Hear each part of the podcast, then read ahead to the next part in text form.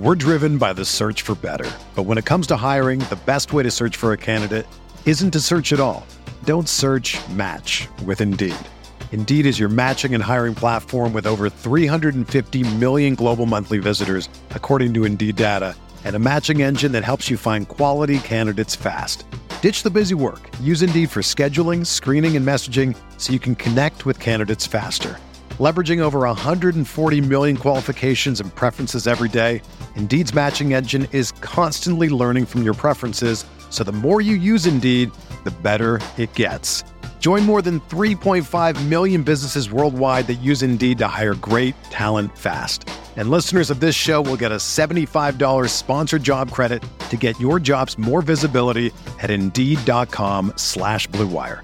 Just go to Indeed.com slash BlueWire right now and support our show by saying that you heard about Indeed on this podcast.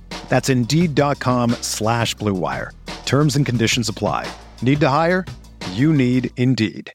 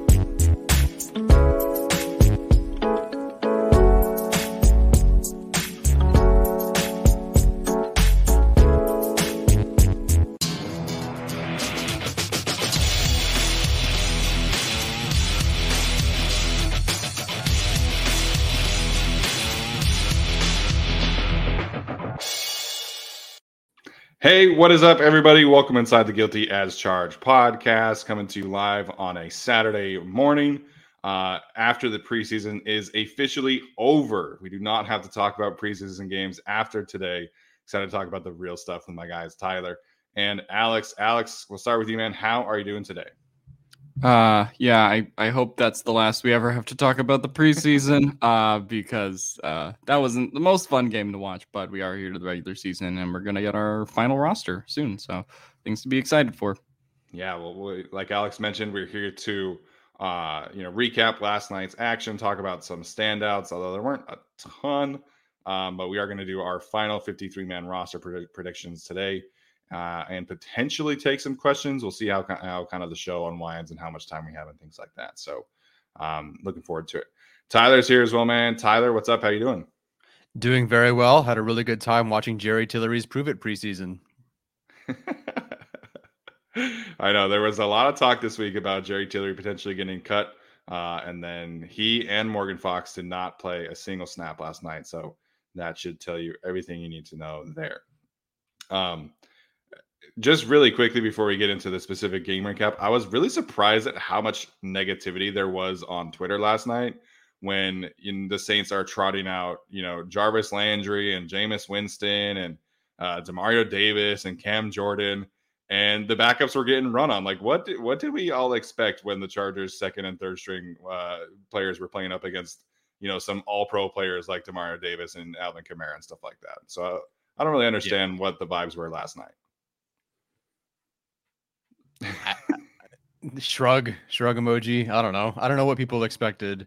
Um, unfortunately, it seems like Trevor Penning was hurt because of them yeah. rolling out the starters like that. So, um, if you really wanted the defensive starters out there to test themselves against the offensive starters of the Saints, well, you could end up with a Trevor Penning, or you could even watch a Drew Lock. Yeah, so, uh, I mean it's ahead, the Alex, preseason. I don't know why we have to really analyze the results of these games. Uh, we don't. If you put your starters out there against the Chargers second stringers, it's gonna look bad. Um, but yeah, no, I the results of the preseason don't matter, just as they never mattered. Uh, so that is no reason why any of the vibes should be down. Yeah, I will say after watching the Chargers in the preseason the last two years, it gives me a newfound appreciation for what the Ravens have done over the last few years and going like 23 and 0 or whatever it is in their last six or seven preseasons. So uh, I don't know how they do that, honestly, with like, because they don't play their starters either. You know, like Lamar Jackson's not out there, like Ronnie Stanley's not out there, but, uh, you know, they keep on rolling. So must just be my guy, Tyler Huntley, is just that, that good and, and uh, that much of a baller. That might have been a record for the longest you've gone through podcast episodes without a Utah reference. So, hey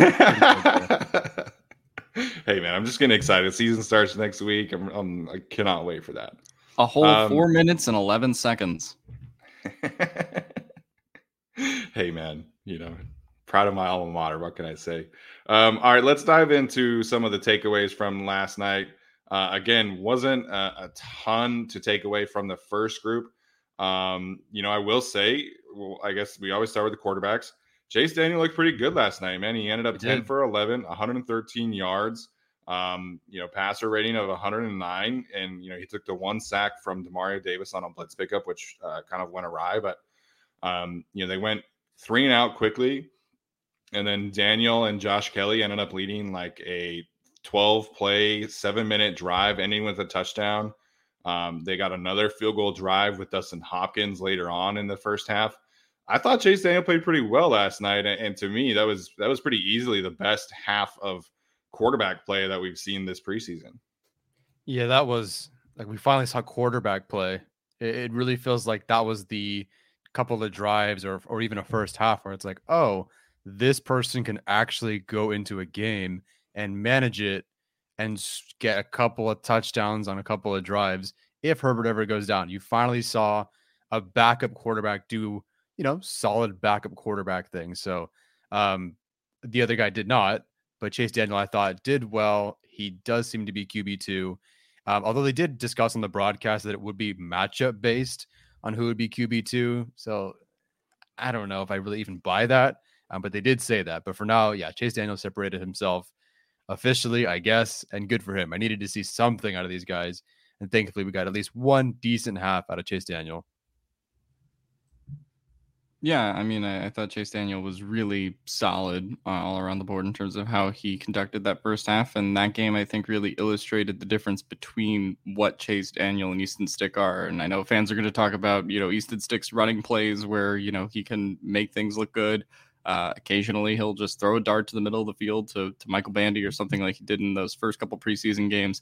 Um, but he just can't, you know, stand back in the pocket and really control his arm from there. And that's been the big difference in terms of sustaining drives between someone like him and someone like Chase Daniel, uh, who, you know, even though I don't trust him, you know, with the game, uh, you know, in his hands as like a backup quarterback in in a sense, like he's certainly probably lower tier backup quarterback around the league. I still trust him a lot more to just sustain those drives and you know keep the Chargers afloat uh, than I do Chase Daniel, and that was uh, uh that I do Easton Stick, and that was evident last night where it, the second half is just fumble, punt, punt, punt, uh, and then you know you sort of have those sustained drives that uh, Chase Daniel went on with the you know I guess second or third stringers in the first half. So um yeah, I'd, I'd never really viewed it as a competition. I guess the Chargers, for a brief period, thought there was one, but uh, hearing that it could be matchup based quarterback two, like, does that mean Easton Stick gets in as QB two if the other team is like really, really bad? Like, is that what we're talking about? Because I don't know, man. It's been three years. It's been a fun stick experiment. Um, I just he's not that guy and I don't think he's developed since then. The preseason numbers this year have not been flattering to him, and um, I think it is time to cut him and end the experiment. But the reality is, we know they're keeping three. Yeah, you know they're keeping three, and we'll we'll certainly talk about that. And um, you know, Arjun did a, a, pretty good breakdown this week about where these two quarterbacks stood and, and, kind of you know the advanced metrics in terms of EPA per play and, and completion percentage over expected. And you know, Chase Daniel was ahead in pretty much every regard last, you know, heading into last night. And, you know, I think it's safe to assume that he, you know, really um, advanced that gap between the two of them. So, um, you know, for what it's worth, you know, Chase Daniel on that second touchdown drive, it was a, against a good amount of uh, starting Saints players. You know, I, I, don't think Cam Jordan was out there at that point, but I still think, you know, Demario Davis was there. Um, I don't think Marshon Lattimore played, but Paulson Adebo was was out there, Tyrann Mathieu was out there, Marcus Maye was out there. So they had a good amount of starting level players while Chase Daniel is is leading that drive. And you know, I thought he had a great pass to Jalen Guyton on that deep throw. I thought he had a, a few other good moments as well. And so, you know, I think the other thing to remember here is that Chase Daniel has shown off some good mobility. Like people are kind of talking about him online that he is this statue like Philip Rivers, and that's just not been the case. I mean, he's got like 65 yards rushing in the preseason through three games, so it's not like Chase Daniel really? is. Yeah, he does, man. So I, I, think the mobility edge in terms of stick that people give him is, is kind of overstated in this quarterback competition. Yeah, I think Stick's mobility is probably more sustainable in the long run. But Chase Daniel, man, he got that 30 whatever yard scamper in the first game. He juked out a Saints defender this past game. So I, is he more mobile than Easton Stick? No, but the fact that he's clearly the better passer and can kind of occasionally take off and run, uh, that's impressive. I was surprised to see Chase Daniel's mobility be honestly more of a factor than his ability to hit an out route. right. Um, I don't know if either of them can hit an hour out at this point, but uh, it's certainly looking pretty bad for both. Yeah, I mean, I guess the mo- the mobility aspect of stick that people talk about, and this goes back to like a couple years ago when he was supposed to be do Taysom Hill and uh, all that kind of stuff.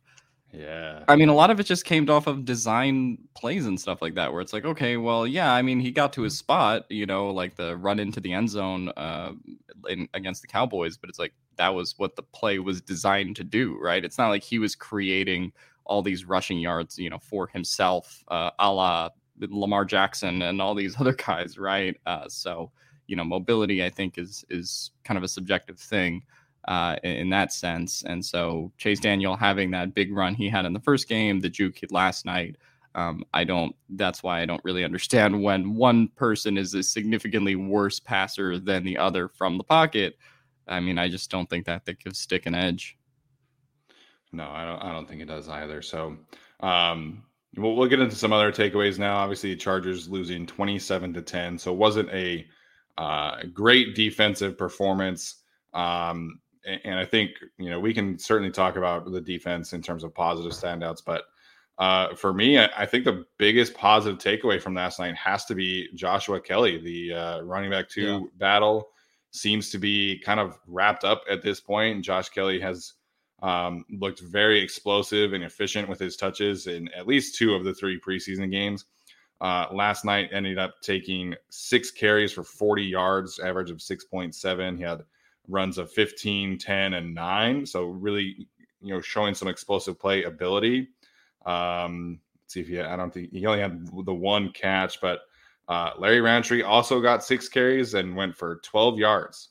So that's where the running back battle has been. Obviously, we'll see about Isaiah Spiller. But Alex, what did you see from uh, Josh Kelly last night? Yeah, I mean, I think Josh Kelly was really good. It got to the point where I'm like, okay, he's averaging five or six yards carry throw him out of the game, please. We we can't take another running back injury. Larry Rountree cannot be running back two against the Raiders week one.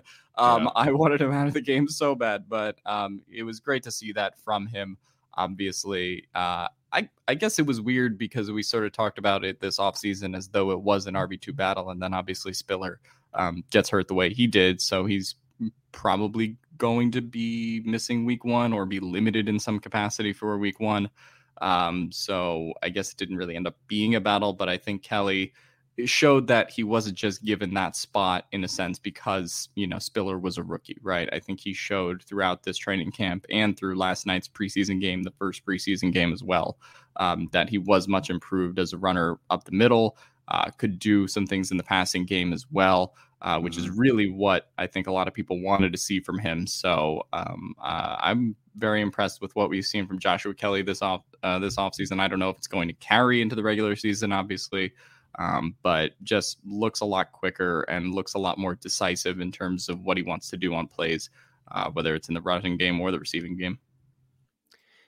Yeah, it's really the after contact yards that are really surprising me because you'll see, you know, I think against the Eagles last year, they had a pitch on fourth down or something, and he gets it, and the first guy kind of makes contact with him, and he goes down. Or Joshua Kelly just would not be doing that last year. He would not be continuing with the play and getting the extra yards or getting a couple more, getting a first down. Um, he does hurdle guys. Like that is a thing that he has done. That's mm-hmm. not new, but just being able to get a little bit more. He did not do that before, and that just really speaks to his confidence. And I'm just so happy for him because he talked about, you know, he wasn't really, you know, confidence wasn't great. Maybe wasn't taking the job as seriously. Um, I don't know if he was joking or not when he said he had to put down the canes, um, but he really took his body more seriously. It seemed like, and he got he looks better. And it could be fool's gold because it's the preseason, but just in terms of what he set out to do this year and what he set out to prove, it looks like so far he's done that kind of like a Chris Rumph. And it really just shows, really, with both those guys, that just a change in one year, a change in your body and what you can do, you know, in the weight room can mean so much to a player. So his confidence is there. He's carrying that right into the regular season. Um, and I'm really, really happy for him. Like, is he, was he good last year? No, he was not a good player last year. Wasn't really so much his rookie year either but he's such an easy guy to root for. Joshua Kelly is such a nice guy. He was on with Arjun. What a great interview. What a great guy. You want to root for this guy. And I'm happy that with full confidence, I feel like I can root for him going into the year because, you know, he's a great guy, but also looks like he's really taking this seriously and has become a pretty solid back.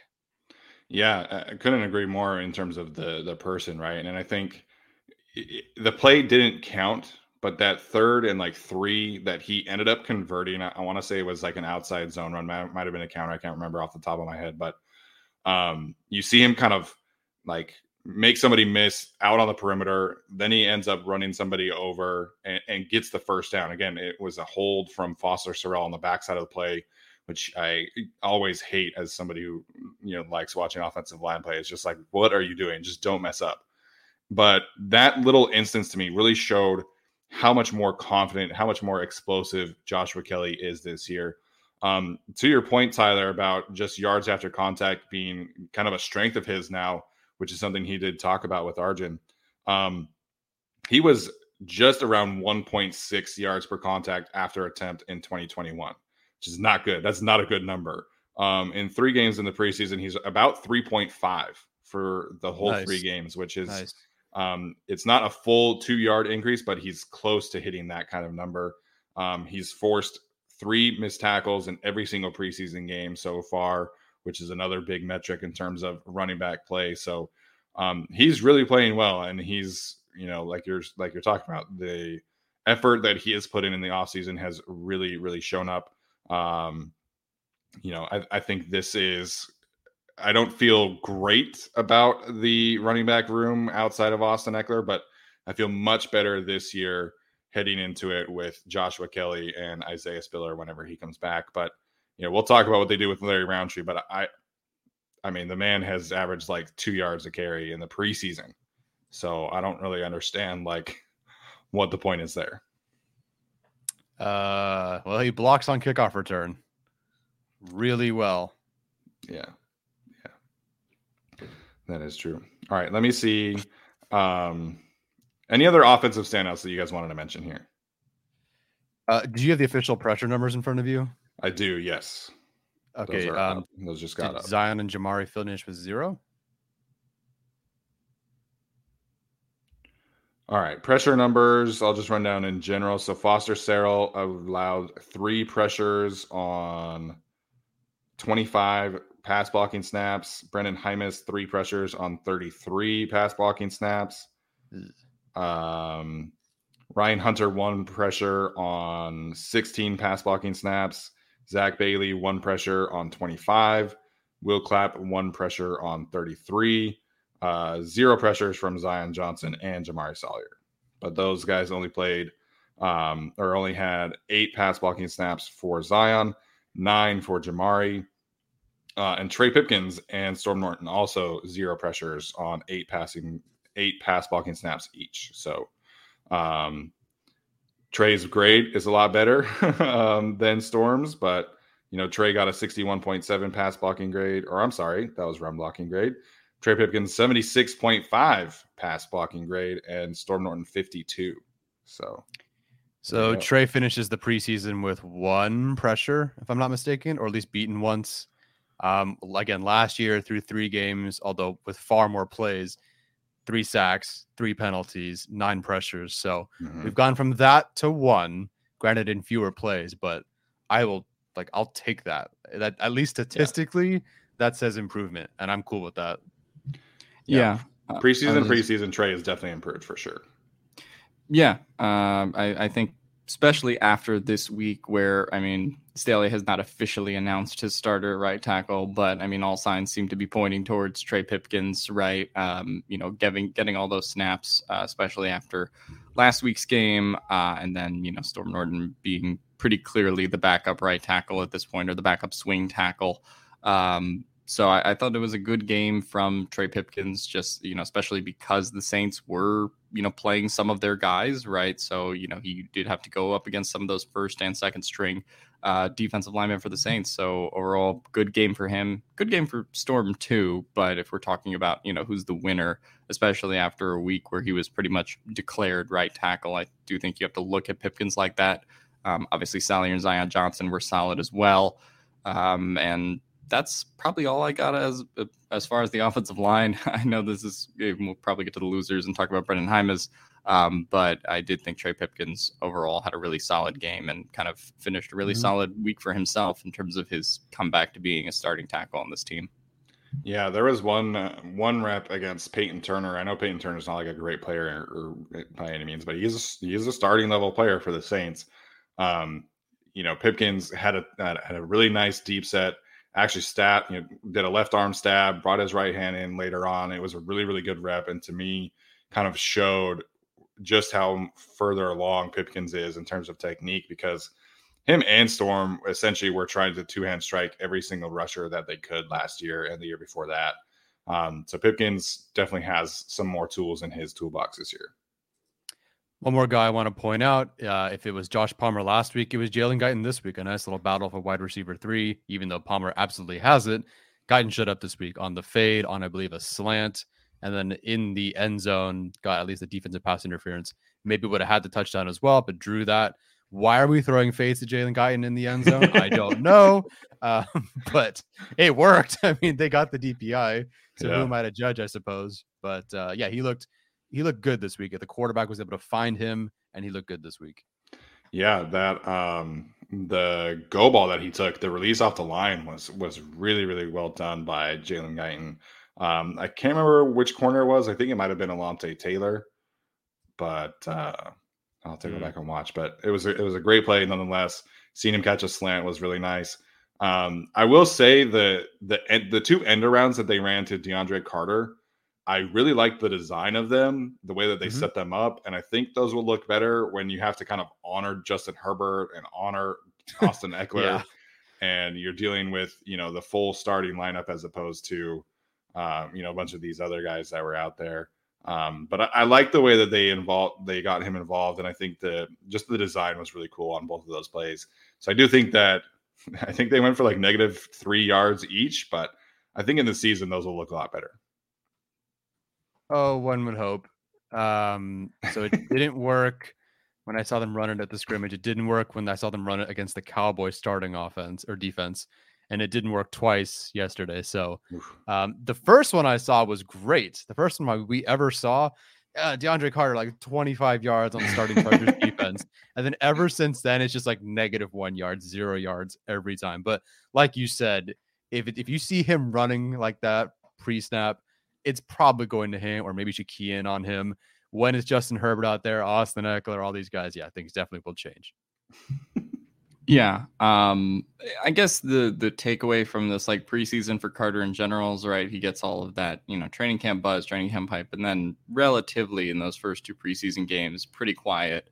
Um, and then you know has the end arounds last night that didn't really go anywhere, but it still feels like he is in that you know protected class of wide receiver for the Chargers. Uh, you know with um, Guyton and Palmer, right? I don't think he played much after the second half at all against either the Cowboys or uh, the Rams in the first two games. So um, curious to see what his role is still going to be on this team because obviously mm-hmm. when you have Keenan Allen and Mike Williams and Austin Ekeler and all those guys on the field, including Gerald Everett, you're going to want to use those guys, and you're probably not. We're not going to be talking about DeAndre Carter end arounds quite as much um, in the regular season when you have that offensive firepower.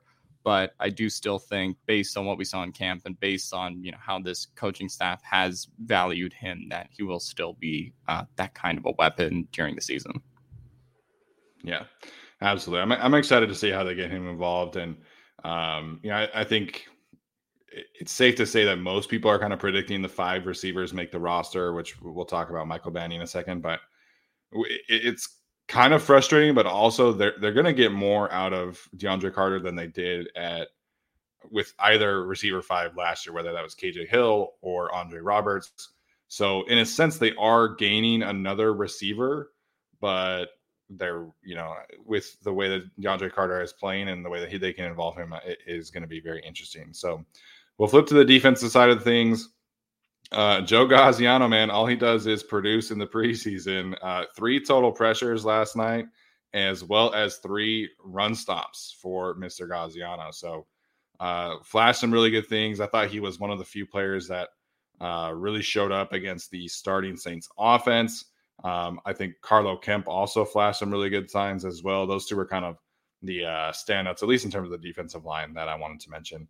Uh, so Carlo Kemp had two pressures, two run stops for uh, the USFL edge rusher. I'm so happy for them. They're not going to make it over some other. It's weird because like I want to give them shine, but it's also like we're here to talk about the roster predictions and uh, and we know where this is going. Yeah, yeah. Yeah, I mean Joe Gaziano is everybody's favorite preseason player. Um, I've loved watching him the last two years because because he's awesome at what he does. Um, same vein as Cortez Broughton before he you know got cut last year. Uh, so it was nice to see that from him, but at the same time, yeah, I, I, there is the same vein of like, oh well, they're not really going to make the roster. It was interesting to see Carlo Kemp flash, um, just because the edge. Uh, we'll talk about this when we make our roster predictions in just a minute here, but it feels like a bit of a mystery um, in terms of what's who's going to be that last guy they keep. Do they cut it off at Rumph because you know Kyle Van Noy is a linebacker, you know, and and moving back to edge at some point when Kenneth Murray's fully healthy, or do they keep one of Egbule, um, Egbule Davis, or uh, Kemp in that kind of sense too? Not that I think uh, Kemp is really a serious consideration, but uh, it is good to go out on a high note, especially when you could potentially make the practice squad and, and all those kinds of things. Yeah, talk about them. Um, I mean, another guy I do have to highlight. Uh, I wanted him to get a freaking sack on Ian Book, whatever his name is, so bad. uh, Breiden Fehoko not running a four-two like Spiller anytime soon. just not able to bring down the quarterback. But like, if you need to make a statement in your final game, not that it was like an incredibly productive game, but they do have him at one pressure, which we saw, which was a great one, and two run stops on the day. If anyone's setting the line of scrimmage or resetting it, it's him. He's shooting gaps. He's quick. Sometimes they just run away from him, but he's clearly blowing past guys, and they just the, the play goes away from him. Um, Twitter collectively had a heart attack when he was on the ground, basically not moving on his back. Um, yeah. And then, of course, the, the, broadcast goes to commercial. It cuts back, and he's just on the sideline, like happy on the sideline. So uh, I'm glad everything's okay there. Apparently, that was just a cramp. Um, but yeah, uh, happy he did well. Let's see if that translates to an official roster spot. Yeah, uh, ended up with two run stops. Thought he was again consistently flashing and getting into the backfield, and to me was was the best run defender of, of the night as he has been. Um, you know, we we always try to be fair on this show. We've talked, I've talked a lot of shit about Christian Covington. I thought he played really well last night. Um, ended up with a pressure, ended up with two run stops. Has the second highest overall grade according to PFF from last night of the defense. So uh, I thought this was his best game of the preseason as well. So um, I personally still would take Breiden Fehoko. Right, I, I don't think that has really changed, but you know, Covington did play well last night, and you know, to be fair and uh, mm-hmm. equal, I think we have to give him a shout out as well. Yeah, he really did play well. It was easily his best game of the preseason, and you could just tell that even if Breiden is the better run stopper, and he is, Christian Covington I undoubtedly is going to be the better pass rusher. The number it's not like he was great last year, but if you need something else as a pass rusher, it's normally probably going to be Covington. Mm-hmm. Um, so there's definitely that distinction there. And it'll be up to the Chargers to see which one they value more. Yeah, um, I mean, we talked about on the show how it felt like Jerry Tillery and Christian Covington got pushed around uh, quite a bit versus the Cowboys. It, Jerry Tillery didn't play, but Christian Covington didn't didn't get pushed around. So, I mean, step yeah. in the right direction in terms of uh, that. Still, again, based on the full sample size we saw last year, and just based on what his skill set really is, um, I mean, he's probably going to make the roster at this point. Um, but he, he's a player that you can probably trust to play in a pinch. But if you get him playing significant snaps like against uh, the Eagles last year or down the stretch when players were out, uh, it could get ugly fairly quickly. So I would hope that the preseason is kind of the most we see of Christian Covington. Uh, but we'll see how that plays out, especially when we get to final roster cuts in the first game. Yeah, absolutely. So the last thing that I wanted to mention, at least in terms of positive takeaways here, wasn't necessarily like a great game for him by any means, but I, I love that they were giving Nick Niemann a chance to call the plays on defense with the first team. And, you know, we've seen in previous weeks that Troy Reeder was kind of that guy. And, and Reeder didn't play a ton of snaps. Reeder only played, I think, the two drives. Yeah, he only played 12 snaps. Um, but them trusting Nick Niemann to, you know, uh, run the defense essentially when there were some key players out there against the first team Saints offense, I think is um, uh, nothing. If nothing else, it's a good experience for Nick Niemann, and I, I thought he played mm-hmm. okay. Mm-hmm. But uh, you know, I think they're going to have to rely on Nick Niemann at some point in this season. So him getting that experience, I think, was pretty important. Yeah, slow ramp up to him potentially being the will next year.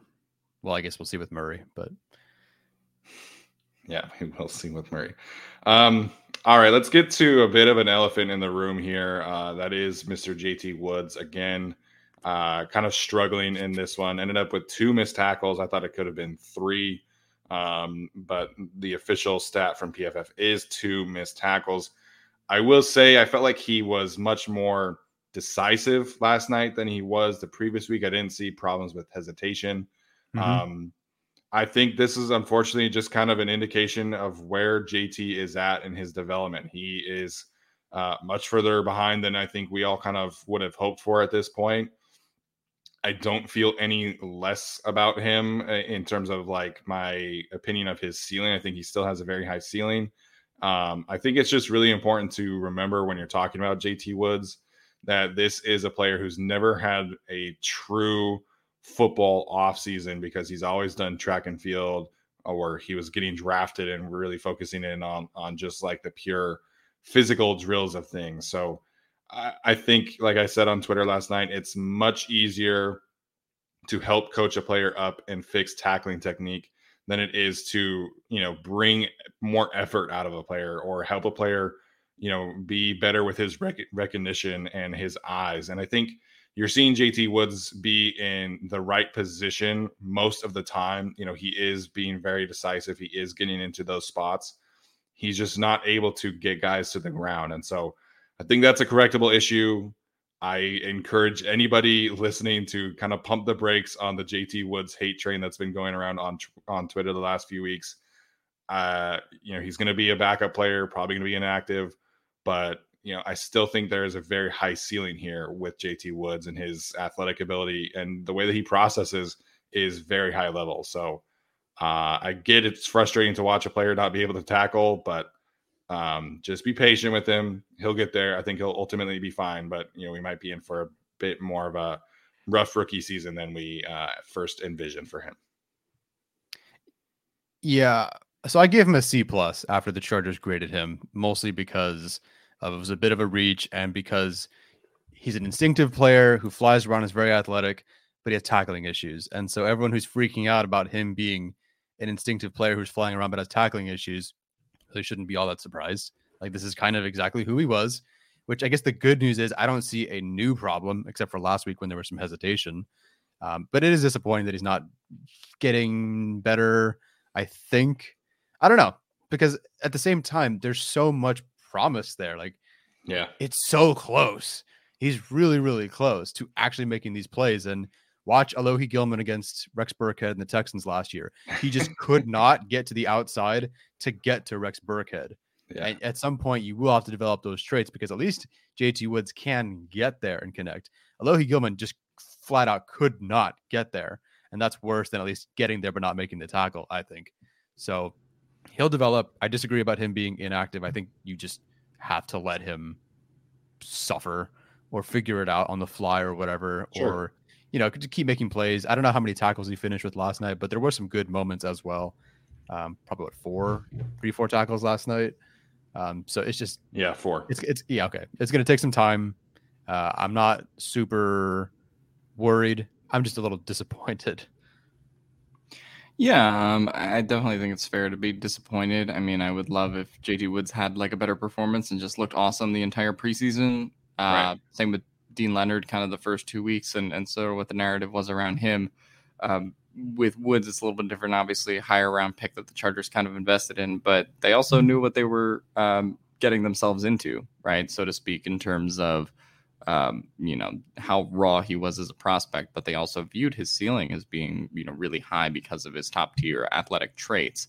So I mean, the fact that he's still getting in position to make plays and he's just not making them, I think is better than the alternative, like Tyler suggested. You know, sort of within the Alohi Gilman situation last year uh, against the Texans. So definitely a little bit disappointing, but I'm also not you know freaking out in terms of he's going to be a bad player like there's going to be growing pains right? Um, just in terms especially when you draft someone that is that raw and hasn't had a real football offseason like steven said. So um, it's just going to be something to monitor going forward and maybe it does become a problem. Maybe we reach a point where he, you know he's just not improving the way he should or working on those fundamentals but i'm all belief that the chargers still will figure it out at this point.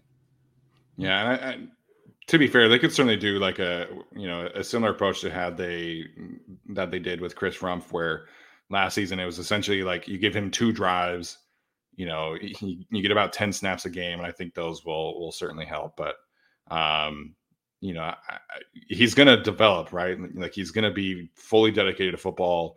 He's going to get into an NFL weight room, and we just talked about with Joshua Kelley, like how much being in an NFL weight room and being fully dedicated can help you uh, we've seen that from Chris Rumph, uh, as you know, LA Chargers fan points out in the chat. Um, you know, JT was is very skinny because he's been a track athlete. He's had to keep that weight off of him. So I think we will see ultimately, and appreciate the uh, super chat from LA Chargers fan. Um, there was another super sticker earlier that I missed. I think it was from Frank, our guy Frank Blakely, if I remember correctly. Yep. Shout out yeah. to Frank. Uh, oops. There we go.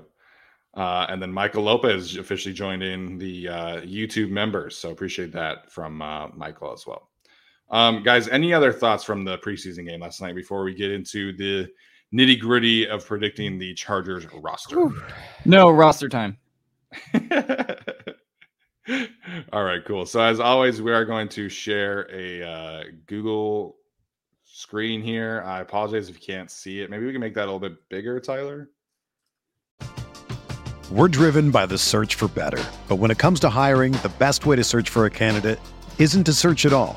Don't search match with Indeed. Indeed is your matching and hiring platform with over 350 million global monthly visitors, according to Indeed data, and a matching engine that helps you find quality candidates fast. Ditch the busy work. Use Indeed for scheduling, screening, and messaging so you can connect with candidates faster. Leveraging over 140 million qualifications and preferences every day, Indeed's matching engine is constantly learning from your preferences, so the more you use Indeed, the better it gets. Join more than 3.5 million businesses worldwide that use Indeed to hire great talent fast. And listeners of this show will get a $75 sponsored job credit to get your jobs more visibility at Indeed.com slash BlueWire. Just go to Indeed.com slash BlueWire right now and support our show by saying that you heard about Indeed on this podcast. That's Indeed.com slash BlueWire. Terms and conditions apply. Need to hire? You need Indeed. Hmm. My fiance said last night. God. Oops. Is that better? Uh, that looks better, yeah. Arjun said we missed a special teams takeaway. Oh, yeah, they did only kick touchbacks. Yeah. I also was surprised at how the Saints punt returners were just like not returning anything, like they definitely could have returned at least two of the punts from J.K. Scott and didn't. So that was that was an interesting decision by the Saints returners. Yeah, man, scared of Tre' McKitty. Great to see Tre' out there, by the way. You know, it was, it was mm-hmm. good. He had a one-handed catch, had a couple couple missed blocks, but had a good couple other blocks. So it was good to see him out there. Mm-hmm. All right. So uh, on the screen here for our video audience is obviously our roster prediction Google sheet. Um, this is the one that uh, we've kind of collaborated on and uh, stuck around with. So we've talked about the quarterbacks. They are keeping three. We know this. It's going to be Justin Herbert, Chase Daniel, and Easton Stick. We'll talk about the running back situation here.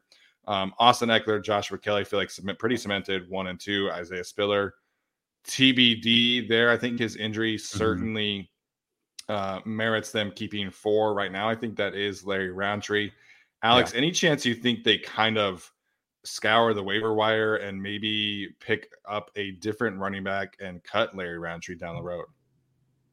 Um, I mean, it's possible. We saw them do it with uh, who was the safety from the Broncos last year um, that they picked up on the waiver wire, and Eric Banks. Marshall. Uh, but yeah, Trey Marshall, and then you know you had Eric Banks, so they could scour the waiver wire, and I wouldn't you know be opposed to that for the running back position if they do feel they really are in that position with Larry Rountree, But I do think they view Rountree as a pretty critical special teams piece at this point, to the point where they probably wouldn't do that and also you have Isaiah Spiller being hurt. So I don't think they'd necessarily like want to get super creative or you know invest mm-hmm. you know a waiver wire pickup into a running back. I think they might do that for some other positions, um, but probably not.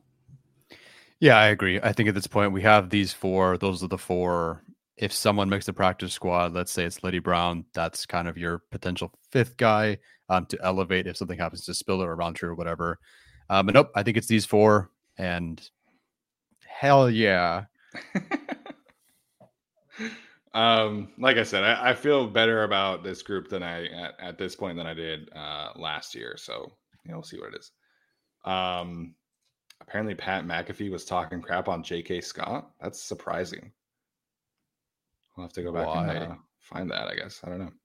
Um, all right, fullback talk. Obviously, Zander Horvath has really kind of cemented this. It's been this way for the past few weeks. I yeah. know a lot of people have still kind of wondered, like, uh, what if, um, you know, what do they do with Gabe Nabers? He's best friends with Justin Herbert and all that stuff. Uh, Zander's been the fullback for pretty much the last three weeks. Gabe Nabers is essentially working with the tight ends, uh, and frankly, like the third string tight ends. We are are. I don't think there's any chance that Gabe Nabers makes this roster. Uh, Horvath got 10 snaps last night to Nabers two. So, in case mm. you really had any doubt there, uh, it is Zander's job at this point. Yep. And as expected. So, obviously, we'll move next to the tight ends. They kept four tight ends last year. They could certainly do that again if they really feel like Hunter Kampmoyer has has kind of cemented himself. But um, Alex, what do you make of the uh, tight end group potentially keeping three, potentially keeping four? Uh, where are you at with this group? Um, it's three, and I feel like it's been three the whole time. Maybe there was like a little bit of a oh well, they might you know with Donald Parham and, and Tre' McKitty going through the injuries they went through, there was a possibility for a brief time, but I think they expect both of those guys to be ready for uh, week one at this point. And I mean, uh, Hunter Kampmoyer uh, didn't have like the best game last night either, so at this point, I think the Chargers are just kind of going with the three. Certainly a practice squad possibility with you know how involved he's been in training camp and everything but there's just not that necessity to keep four anymore partially because of Zander Horvath um, but also just because like Hunter Kampmoyer really isn't the guy giving you that you know Stephen Anderson like flexibility from last year in my opinion yeah I think they maybe would have experimented with that what it comes down to for me is this I do think they're keeping three they could at some point have a fourth during the season. I just think if you look at Kampmoyer, Krommenhoek, Stone Smartt, or even Gabe Nabers, which one of those guys really separated themselves this offseason? Not really anybody. Like Kampmoyer was, I guess, clearly the fourth tight end. I don't think he really, you know, overall separate himself from the other guys. Stone Smartt came on strong. Krommenhoek, you know, again, grew up a Chargers fan. I think that's pretty cool. Now he's He looked good yesterday. I think he had that really big catch yesterday. Yeah, his his one route yesterday looked nice. It was good. Mm-hmm. So if you need a tight end, if Donald Parham is not going to be available week one, you just take one of those guys from the practice squad and elevate them. I don't think you need to keep one of those guys. And listen, if you cut Kampmoyer and he goes somewhere else, I think you have enough other tight ends on the practice squad where it's not that big of a loss. Even though I think they could genuinely have, you know, Kampmoyer on or Krommenhoek or whoever on game day active as an, a practice squad elevation. I don't think you need them on your roster I was like, oh my gosh, I have to keep this guy on my roster. So I agree with three tight ends. Yeah, I, I, and I agree too. I think they really like tight ends in this offense. You know, uh, Joe Brady a couple of years ago said tight end is really the most important position outside of quarterback on you know kind of the Saints offense just based off of what they do. But I feel like the reason they kept Ford last year was in part because Tre' McKitty was still recovering from his knee surgery. Jared Cook was not a good or useful blocker at all. Right. So I think this group, I, I, I feel really good about the definition of their roles. You know, Jared Everett kind of being you know, their their move tight end and you know, the guy who will move out to the slot. He'll run some yards yards after catch concepts, and I, he's also a good blocker. So I feel good about him. Donald Parham being kind of the inline blocker, vertical seam stretching kind of tight end. Uh, feel good there, and then Tre' McKitty being there, essentially Stephen Anderson replacement in terms of being an H back inline blocker kind of tight end. I say this all the time, like that catch last night, and just like the way that he moves he just looks so much like Virgil Green, man. Like it's He's it's scary too, how right? much. Yeah, the 88 doesn't help either, but him and Virgil Green, I swear, could be like twins. Yeah, yeah, pretty pretty similar so far. Yeah. All right, we'll move on to the uh, wide receiver room. I think again, you know, there's a lot of love for Michael Bandy, and I think he's had a fantastic offseason, fantastic preseason. I don't think there's really any chance that they keep him. I think they're going to roll with Keenan, Mike, Josh Palmer, Jalen Guyton, and then of course DeAndre Carter. But Tyler, uh, where are you at with Bandy? Do you think he's going to be a practice squad option? Do you think he goes somewhere else? What's kind of your assessment of that situation? I think they cut him. He goes somewhere on the waiver wire. But I mean, I don't know if Arjun wants to specifically speak to this in the chat, but there were you know, rumblings of people not being super enthused around the league, which is the fact that he's not a physical specimen. Like there's still that bias towards, you know, these not as big wide receivers, whether it be Calvin Austin or, you know, Kyle Philips in the draft or, or now with Michael Bandy, to some guys that maybe aren't the biggest, aren't the most athletic or most dynamic. It just kind of fall out, you know, sometimes. So I think sure I would love Michael Bandy on the roster, of course. Um, it's very interesting that they do have him even returning kickoff returns, although Joe Reed was not playing.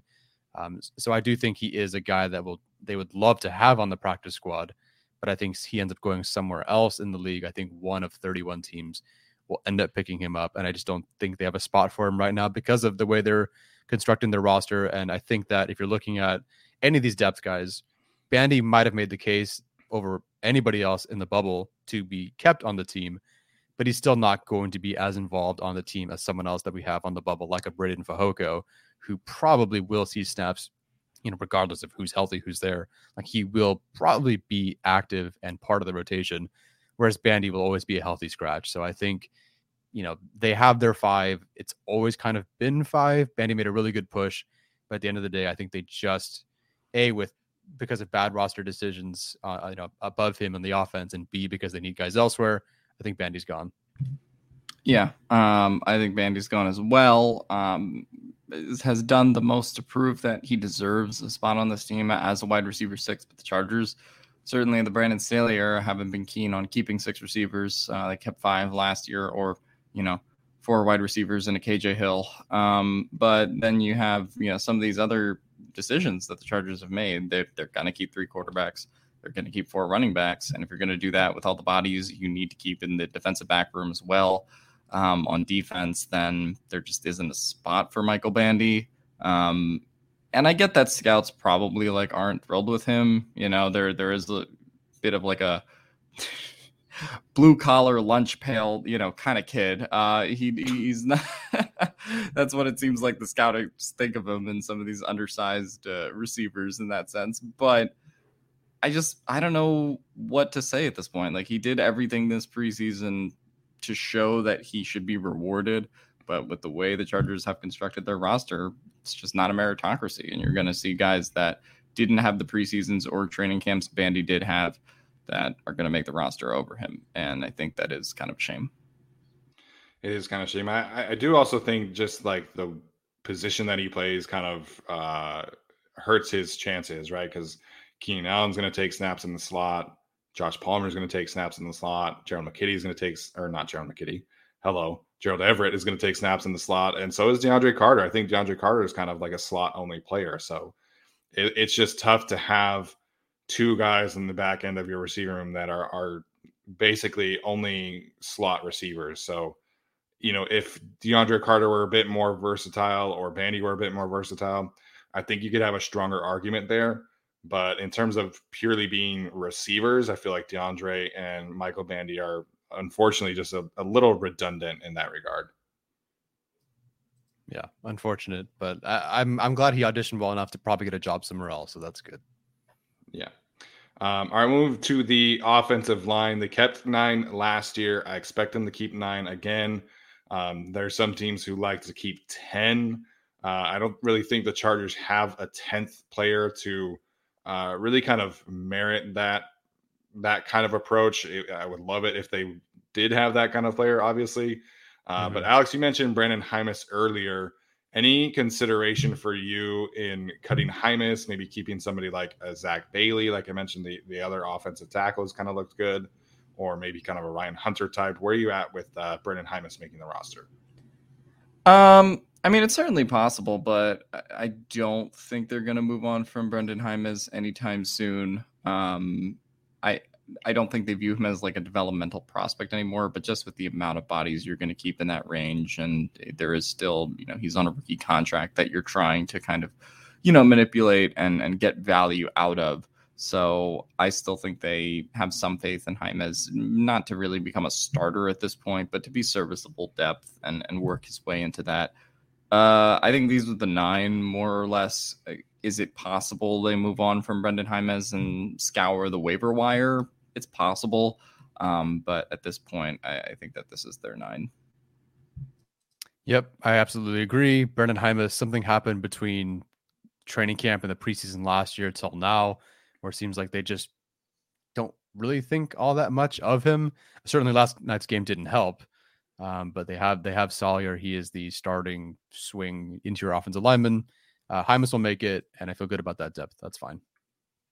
Yeah, I, I really like the eight players that they have. I was a little down on Will Clapp after the first preseason game, but uh, he's played really well the last two weeks. Had some really high level one on one reps against the Cowboys. So I'm not super confident that they upgraded over Scott Quessenberry, but I think what Clapp mm-hmm. does give you is a bit of a better run blocker. He's stronger, more physical, I think, than Scott Quessenberry was. So I, I feel fine about that. And we've talked a lot about Jamari Salyer at this point. Yeah. Um, I would I would love for them to get a better swing tackle than Storm Norton or starting right tackle, but you know it is what it is at this point. Um, the other thing with Brenden Jaimes to point out, and Daniel Popper mentioned this in his uh, prediction article, is that they think Jaimes can play four positions on the offensive line still so I don't know if they're necessarily high on his development, but they think that he can play both guard spots. He can play center and he can play right tackle in a pinch. So um, that's that's worth keeping around and developing. If you feel like you need to get a fourth offensive tackle and, and maybe sign somebody off of the waiver wire and cut Brenden Jaimes, I would understand that approach. That's how they had it last year with four tackles and uh, five interior offensive linemen. This year they have it with six interior offensive linemen and three offensive tackles. So I could understand that, but that really is kind of the only way I see Brenden Jaimes not being on this roster this year. All right, we'll get to the edge rushing position here. Um, this is kind of an area that we've accumulated some information over the last 24 hours. Um, Sounds like they're only going to keep three edge rushers this year in terms of pure edge rushers, of course, being Joey Bosa, Khalil Mack, and Chris Rumph. Um, Tyler, do you want to kind of clarify what we've heard over the last 24 hours about this specific position? Oh gosh. Um, okay. Or just for at least. I'll try. So based on just based on what was there last night. So for what it's worth, Davis, Jamal Davis, and Egbule were the first guys out there. Carlo Kemp was not. Carlo Kemp has always kind of been the other guy to go out there after Chris Rumph or whoever comes out. Um, but it's been Davis, it's been Egbule last night. So I think that it's not Kemp's job here, and that's just based on what we've seen. Um, I, I did ask my sister to ask Emma K if he'd make the roster or not. um, so I'll find out maybe. No. Shooting bomb. Got to. Uh, I don't know the answer to that yet, but uh, I'm trying, working my sources oh, here, you know, doing gosh. what I can. they say we don't have sources. Um, I will say so. There's one person said they're not a fan of their edge depth, and again, Arjun, you can speak to this in the chat if you want, but apparently they're not a huge fan of their edge depth. Which, oh, that's a big surprise to none of us who wanted them to take an edge rusher at some point in the draft. Yeah. Um, but there's that. Then I got um, a message from an agent who said that the edge competition was wide open among these depth guys. So it really just seems like they just wanted somebody to stick, and it doesn't really quite sound like they have yet. Um, so I currently, based on what you have here, would say that I, I would go with the the idea that they have three edge rushers here. The only thing throwing me off, the only thing throwing me off, is the person who said that the edge competition was wide open straight up point blank asked me just out of curiosity, who would you keep as the fourth edge rusher and who would you put on the practice squad? Now, this person is a an agent for a person on the team. So why are you asking me who I would think the fourth edge player would be if there wasn't an edge spot available outside of Kyle Van Noy, obviously as the I guess the the first of five, but really four if he's a linebacker. So that's the only thing throwing me off. Why would you ask me if there's a if if there's an open competition for that spot? And if you ask me who would be the fourth guy, to me that sounds like they they would keep four guys with also Kyle Van Noy. But again, I don't have that distinction either. I don't know if if four means with Kyle Van Noy or not.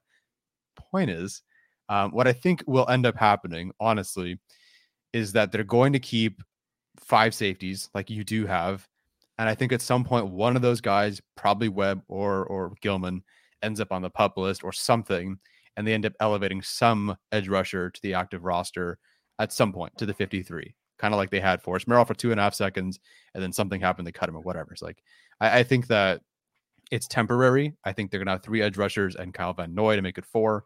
Um, I think they'll have five safeties, and I think at some point they don't really like if if the competition is still wide open, and it was wide open, and it is wide open, and if they're still not really happy about their depth, then it really doesn't sound to me like they care all that much if it's Egbule, Davis, or Kemp. Like somebody, and eventually Shelby if he comes back. Um, it just sounds like that's just open at some point. So if if they cut all three, and I think they will, and, and of course Shelby was already cut. If someone gets picked up on the waivers, bummer. But to me, all those three guys, almost like tight end, are close enough where just someone will stick to the practice squad. They'll protect that person and they'll elevate them as needed or, or whatever. So, um, yeah, so that, that that's the most that I have from the edge rusher group. And I think that this was a very tough one of anybody. I think it's Jamal Davis. Um, but no, I, I, think that they keep three edge rushers and Kyle Van Noy. Sorry for the long winded explanation.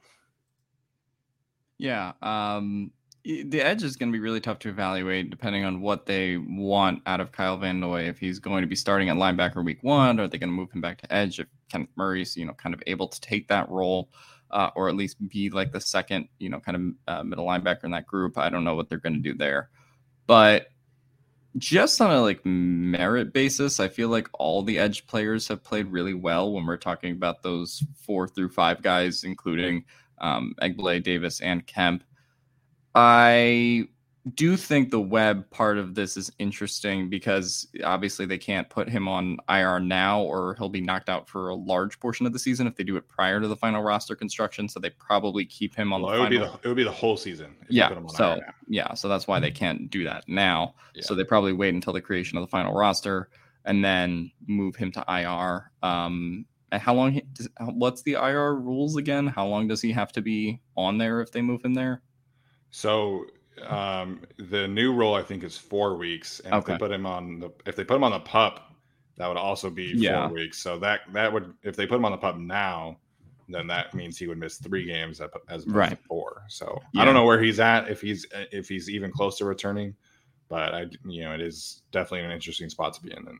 For yeah, so I do think Webb probably uh, gets put on the IR after they make the roster, and then they bump up one of Egbule, uh, Rumford, uh, Egbule, sorry, Egbule, uh, Davis, or Kemp. Based on what we have so far and what we've seen in the preseason, I think they should keep Egbule. Um, I I don't really.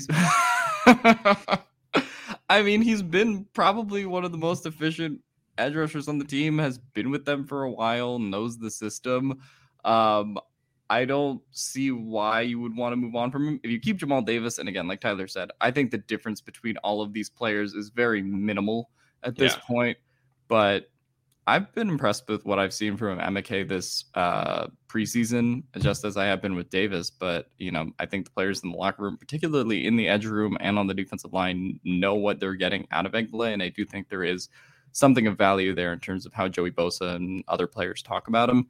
So I would keep that fourth edge spot for Egbule, but I again I don't think there's like a huge difference between Davis or Kemp or him.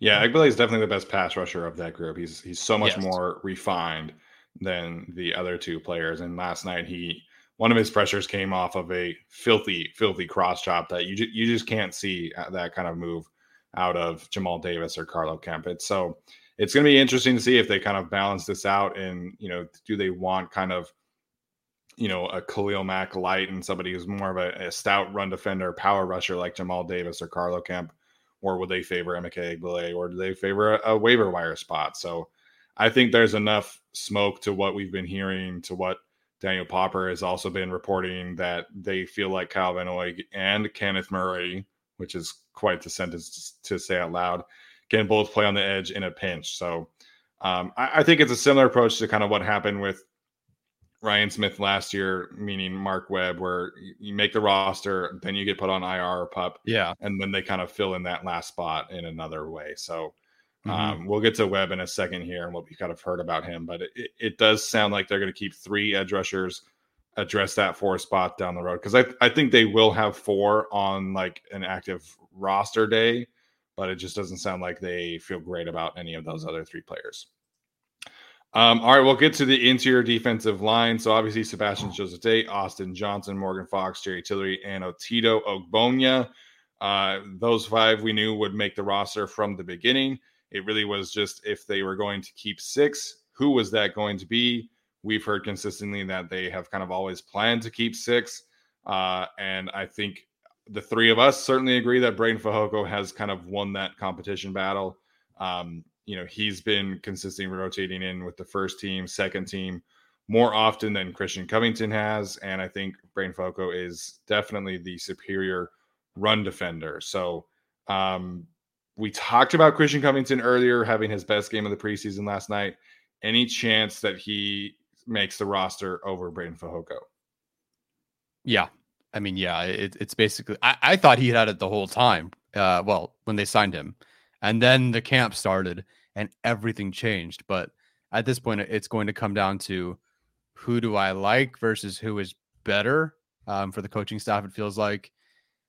So yeah, I absolutely do think Christian Covington can make it. I, I will say that it sort of helps that you have both Morgan Fox and Jerry Tillery because they're more your pass rushers. They're go and like literally they're they're your pass rushers. They're not exactly your, your run stoppers. So if Covington is a better pass rusher, then maybe you don't need another like you don't need another guy who's a better pass rusher. Um, you do need somebody who can be a bit more of a plug, take on those double teams. So I think that is Fehoko in the end. But Christian Covington, they had him last year. They felt that he would do better in a more reduced role this year. That he was just kind of overexposed in his role last year because of all the injuries. Um, they re-signed him. Obviously, he is. He did take you know as many snaps as Fehoko. So it's it's really neck and neck. I think it's really, really close. It would not surprise me either way which one they pick. Yeah, I think either way they are keeping six in this current, you know, format that we've gone over, especially with Morgan Fox and, and Jerry Tillery not dressing uh, last night to play in the game. It's either Fehoko or Covington. I think they'll give it to Fehoko. Um, but that could also come down to which one do they think is like more practice squattable in a sense, right? Is there a team that would like pick up someone like Christian Covington off of waivers versus picking Fehoko off of waivers. I do think that's a legitimate question based on just you know how many years um, Christian Covington has occurred. But yeah, I, I think that there is a chance that they do go Covington over Fehoko. Although if I had to put money on it right now, based on what we've seen in training camp and based on what we've seen in the preseason, I think it does go to Fehoko. Um, need to address to. this. Uh, Fehoko hasn't showed much ever. What games are you watching? We're talking about a guy who was first in the league in run stop percentage last year of any defensive tackle who had 50 run defense snaps. Literally, what games are you watching where Breiden Fehoko has not showed anything to you? He has clearly been the best defensive tackle in the preseason for this team. He has been making so many plays consistently as a run defender. Last night, he had some great pass rush reps. Literally, what are you watching? Brutal. Um, it's it's definitely very tough. Like I think with someone like Fehoko, especially because he's not much of a pass rusher, you don't really see a lot. But if you're watching the replays, you'll see that he just chest presses into your offensive lineman. He's always in the back. Forces, always. Yeah, you're you're forcing the running back to bounce or move or second guess or whatever, and that doesn't show up on the stat sheet, and it, I don't even think it's showing up in the PFF grades. But you can tell that he's affecting the run in some way that some other guys aren't. And, and frankly, watch his mic'd up against the Rams, and then look at his stat sheet that he had one tackle. I don't buy that those are even the same. Like I don't understand how that's um, put together. But yeah, no, he's been he's been fantastic, and he's been murdering guys in camp and I'm like and like Zion Johnson beating up guys in camp, Brenden Jaimes, those guys. If only there was a way that we could keep both Covington and Fehoko by freeing up some other roster space. But I just I can't find a solution looking at this chart. Just can't see the numbers there. I mean, I'd be pretty against keeping seven defensive tackles if we're being completely honest. Hmm. I'd rather keep seven defensive tackles than three quarterbacks, but here we are.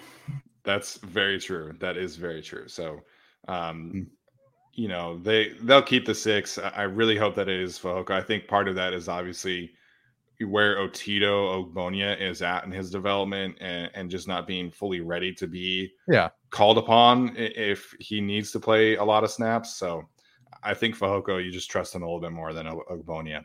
Um, I do want to bring up one quick thing from I'm sorry, it's Tavi Tavi um, if you cut Covington, so he says if you cut Covington, he'll be picked up by another team. With Fehoko, there's a chance he may re- remain on the practice squad. Um, that camp, his camp, and others that we know about. His some people Fehoko. are yes. Uh, they might not want to return to the practice squad. Some people might want to go try to make the active roster elsewhere. So you can take that chance and cut these guys, but just know that some guys out of several camps on the defense side of the ball are considering alternate options, which is fine. That's part of the NFL. I'm just saying, like, it's not just, you know, okay, I'll just go to the practice squad. Like, no, some guys are frustrated and they want to go elsewhere. Um, yeah. So I wouldn't assume that just because you cut him and he doesn't get claimed on waivers, that he also would want to return. And I mean that for several players. Yeah, I, have also heard that about Joe Gaziano. So um, these guys who have been consistently producing in the opportunities that they have been given don't like to stick around on practice squads. So, um, could Christian Covington be picked up by somebody else? Maybe. I think if you watch film and look at his his stat sheet, you're probably not super interested in keeping that or going after that player. But if Fehoko and Joe Gaziano and some of these other guys get cut, and they are not coming back. And I think in general, players do not want to stick around on the same practice squad for three, four years. They want to go get opportunities while they can. And I think Fehoko and Gaziano have earned that. And I would not blame them at all. Mm-hmm. All right. So we'll move on to the linebacker position. Uh, Kyle Van Noy, Drue Tranquill, Kenneth Murray, Troy Reeder, Nick Niemann are the guys that I have penciled them in here. Um, Van Noy, obviously the, the wild card in terms of how much he can play on the yeah. edge or not. Um, Kenneth Murray, apparently the same conversation, according to Daniel Popper. Um, but I feel like the first four is obviously obviously set in stone. Troy mm-hmm. Reeder signed by this team uh, for his familiarity with the system, with the scheme, with Brandon Staley. I'm a little iffy about Nick Niemann. We haven't seen him have as nearly as good of a good preseason as we did last year, but he was their core special teams player, arguably their best special teams player. Um, so I, am I'm, I'm iffy about Nick Niemann. I don't know about you, Alex. Where are you feeling about that last linebacker spot? I think they keep Nick Niemann uh, mostly because they have to. All right. I mean, in terms of the special teams value that you're getting out of him, and Ryan Ficken has kind of stressed that point quite a bit. It would be maybe a little bit different if they like drafted um, another like linebacker presence to compete in that room, but uh, you didn't really get a whole lot out of somebody like Amen Ogbongbemiga or Damon Lloyd this uh, preseason. I mean, you you saw some flashes there.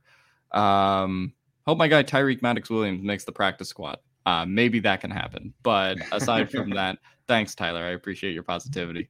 Uh, but uh, these are the five guys that I think are in the linebacker room. Niemann is maybe debatable, but I do think they need his um, special teams value. Yeah, that's really what it comes down to. Is Niemann? Well, Amen does have special teams value. I just think Niemann was the better guy last year, so I, it's kind yeah. of a toss up there. It's tough because I do think Niemann last year was the clear guy that should have made the roster, and he did. But Amen Ogbongbemiga consistently got more play on defense. And that's the real big X factor here is that even though they drafted Niemann and he had a better preseason and he's a better athlete and probably at least has a better floor as a player, they did play a lot more Amen last year. The difference, though, this year is that they do have Kyle Van Noy at Mike. They did sort of have Troy Reeder at Mike. And so now, mm-hmm. and, and Kenneth Murray, who knows? I think now this, you know, last year they didn't quite have that as much. This year, I feel like you know you don't need Amen as much because you have enough Mike type guys. And you need to have maybe more your will guys. It's Tranquill and then Niemann, like it was on the unofficial depth chart, which doesn't really mean a whole lot, but just for what it's worth, that's how they classified it. And I think that's kind of how they look at it. You have Kyle Van Noy. Then at some point, if Kyle Van Noy goes to edge rusher, maybe you have Troy Reeder come in or whatever. Like Amen is definitely not the next guy in. I feel like Niemann would get on the field sooner. And for what it's worth, last night and the previous game, it was Troy Reeder and Nick Niemann to open, Troy Reeder, Nick Niemann to open again. Um, although I don't know if Amen was healthy. No, he was healthy the second game. Yeah. Um, so, you know, he, Niemann, yeah. So in theory, I think Niemann has the quickest path to be on the field. He is their he was their best special teamer last year. They did draft him. Again, Amen played more. Like they gave him more reps, more run at, at Mike or whatever. Um, but I think this year, based on the guys that they have, I think you need to hold on to Niemann instead of Amen. Um, if Kyle Van Noy were considered a true edge rusher as the edge three, then sure, you could find a way to keep Amen. But at this point, that's not the case. And so Amen's gone from a guy that could contribute this year and be your next in line at Mike to the sixth guy and the odd man out. Yeah, I think that's really the important dis- distinction. Obviously, we thought that Van Noy being much more involved on the edge when they signed him, and that's obviously not been the case so far. Um, so I think that's pretty well said. I will move to the secondary, which I feel like it is a very interesting spot right now. I have them penciled in for six corners and five safeties. We talked a little bit about the Marks at Mark Webb situation. Um, in terms of the corners, you're obviously talking about J.C. Jackson, Bryce Callahan, Michael Davis, and Asante Samuel Jr. Those four pencil in, obviously. Uh, Jaw Taylor has been very impressive in practices over the last few weeks. He had a couple good mm-hmm. tackles and and uh, reading reacts last night as well. So I feel like he's pretty safe at the fifth corner spot. I've seen a lot of people suggest that Deane Leonard will not make this roster. Um, I think Jeff Miller and Nick Cothrell did not have him making the roster. I think that's tough for me, especially with where JC Jackson's ankle in- injury is right. at, or ankle ankle wound, or whatever you want to say. Uh, so I still think Deane Leonard makes the roster. You know, he's dealing with a hamstring injury himself, but I don't think they have the flexibility to lose their other outside corner with where JC Jackson is at with his health. And I also think, in addition to that, this would look potentially very, very different if Tevaughn Campbell was healthy yeah, um, and still here, right? Because if you had the ability to plug him in as your CB, you know, five, so to speak, or CB four with JC Jackson hurt, I think then at that point they could have put Deane Leonard on the practice squad and then roll with Jot Taylor as your last corner. But now that you don't have him, um, we don't know if there will be some kind of like injury settlement or whether he'll come back later.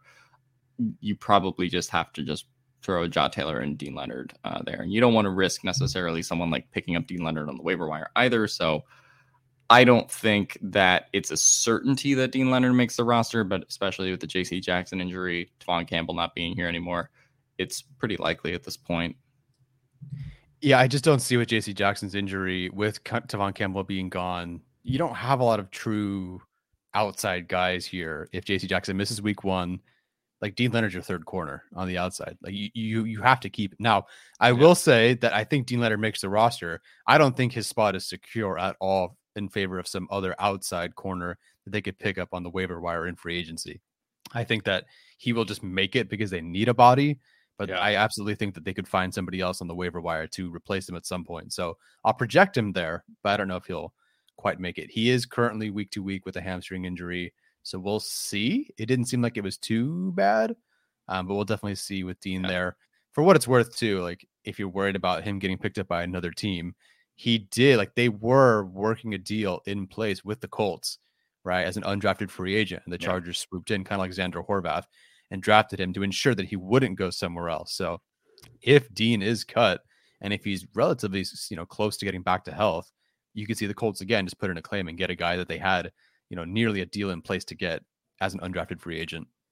Yeah, I think you're looking at Deane Leonard and his measurables as kind of like the perfect cover three corner, you know, and there's still a lot of that around the league. So for people saying that like nobody would pick him up, it's hard to find big, tall, long, fast corners. Like it's just, you know, they're not super common anymore. And so Deane would have a, a few suitors, I think. So I understand the frustrations with him. You know, he's had some issues on punt coverage. He's had some obviously the coverage issues from the first game. Um, but I still think the Chargers believe in his long term potential, and they don't have any other options. You know, I see some people talking about Kemon Hall in the chat. Kemon is a slot only cornerback, in my opinion. I think he can play outside in a pinch, but you know, I think you have enough of those guys, right? Like Bryce Callahan can play the slot, JC Jackson can play the slot, Asante can play the slot, Jaw Taylor, Derwin, Mark Webb, Nasir Adderley, all these guys can play in the slot. Like they need more outside coverage ability, and I think that Deane is they really their last option there. Could they, you know, force Merrill him and cut him and then pick up somebody else? Sure, I think that's a possibility. But for now, I think you have to pencil him in just because of you know they don't have the they don't have a choice. Like there's no yeah. JC, no Tevaughn Campbell. Like you need Deane Leonard on this roster. Mm-hmm. All right, we'll get to safeties. Obviously, Derwin James, Nasir Adderley are safe. The interesting ones, uh, JT Woods is safe. Obviously, he's going to make the roster interesting spot here for this team because Alohi Gilman is not healthy. It sounded initially that they were hoping from somebody to kind of supplant him. Did not really happen. Mark Webb has not been on the field. Raheem Layne has been kind of up and down. He's had some really good moments in practice and particularly the, the, the scrimmage. So they're in an interesting spot with this safety position. Alex, what do you make of uh, first and foremost Alohi Gilman and his role on the team, and then obviously Mark Webb after that? Uh, I mean, we've been talking about waiver wire stuff earlier, and you know, uh, Trey Marshall last year was the the safety pickup that they you know viewed to put into that defensive back room. This is a potential spot where you have Alohi Gilman hurt, Mark Webb starting the year hurt. Um, you could probably pick a safety up off the waiver wire if you don't have total confidence in Layne being that guy to start the year. Um, but yeah, this is going to be interesting to see how they do this. I definitely think Mark Webb starts the year on the pup list or injured list, depending on how they work that out. Alohi Gilman could be on the roster, but we don't really know much about his injury on a week to week basis. So, um, going to be interesting to see how they play it out. Um, but I wouldn't be surprised if they also decided to maybe potentially IR both of Gilman and Webb and sign a fourth safety. Um, but tough tough position to be in. And then obviously there's a lot of domino effects throughout the rest of the roster when we talk about, you know, Webb and Gilman. If, you know, one of them gets put on IR, do you call up another edge? Do you, you know, try to see what you can do uh, in terms of maybe adding another uh, temporarily another defensive lineman? I don't know what you know the order of succession would kind of be there in terms of the domino effect, but I definitely think there's a possibility for some of the guys that will be cut and do come back to the practice squad to work their way potentially back up to the roster at least for those first couple weeks while one of Webb or Gilman is hurt. The Gilman situation is so fascinating because they've tried everything they could to get rid of him. Basically, like they didn't want him, but yet he started this season, you know, the the off season as the safety three. He looked pretty good. Mark Webb looked good too, but he wasn't healthy, and Gilman was out there way more than he was. And can you say right now JT Woods is better on the field week one than someone like Alohi Gilman? I don't really think you can. But then Alohi Gilman gets hurt. We've seen nothing from him. So I have, I have no idea where he stands in that building because, again, they do want to replace him. They've tried to, and they can't get rid of him. Like he played pretty solid in training camp so far. So that's the toss up for me. Mark Webb is safe. I was torn between Mark Webb and Jamal Davis here um, because I thought Davis would, you know, make it, and Mark Webb has not played like at all. Not even really in the regular season last year, barely in training camp last year. There was there's not much Mark Webb on the field, but I kind of accidentally fell into someone dis- discussing Mark Webb, and apparently, I'm not a surprise. The team loves Mark Webb so another roster bubble player, as I was told, is evaluating their options elsewhere because Mark Webb is loved by the team and he's safe despite the fact that he has barely even played. So Mark Webb is safe. And that was kind of accidentally relayed to me. Um, now, is he safe? Dot dot dot. And then will he be placed on IR eventually? Probably, maybe. But Mark Webb is safe. So it really comes down to Alohi Gilman for me. And I just unless Gilman's more hurt than we think or know, I think you have to keep him around because JT Woods hasn't really done anything except be drafted in the third round to say that, hey, I should yeah. start over Alohi Gilman, which sounds insane, but Gilman looked pretty solid in camp. So I think you have to keep five. I think one or two of them end up going on some sort of, you know, injured pup, whatever list. And then you kind of make decisions from there. But I think this is it. I think you do keep five and then maybe something after that happens once the rosters are announced. Yeah, it's it's a difficult position for them to be in because JT's struggled. Alohi, not you don't necessarily feel great about his ceiling, and Mark injury and Mark injury. Mark Webb has been nothing but injured. Wow, Mark really injury. unfortunate. Mark Webb, we'd love to have you on the show anytime.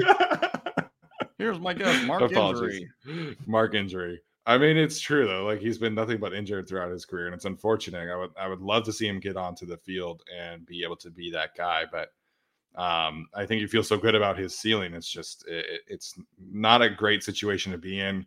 Um, I'll have to go look at Ourlads and see, you know, maybe what kind of safety depth there is around there for some potential pickups. But if Alohi Gilman is is healthy, I think you you have to keep him. You have to play him in that third safety role because you just although he doesn't have a super high ceiling, you feel great about his floor and you know what you're getting there. So, and then you just hope that JT comes along and Mark Webb can get healthy. But I think that's an interesting spot to be in for sure. Uh, appreciate Tyler, of course, with the information as well. Um, all of that was it was available in our Discord last night, so uh, make sure and uh, check that out. Uh, finally, of course, the special teamers. No surprises. Dustin Hopkins, J.K. Scott, Josh Harris will make up the final 53. Yep.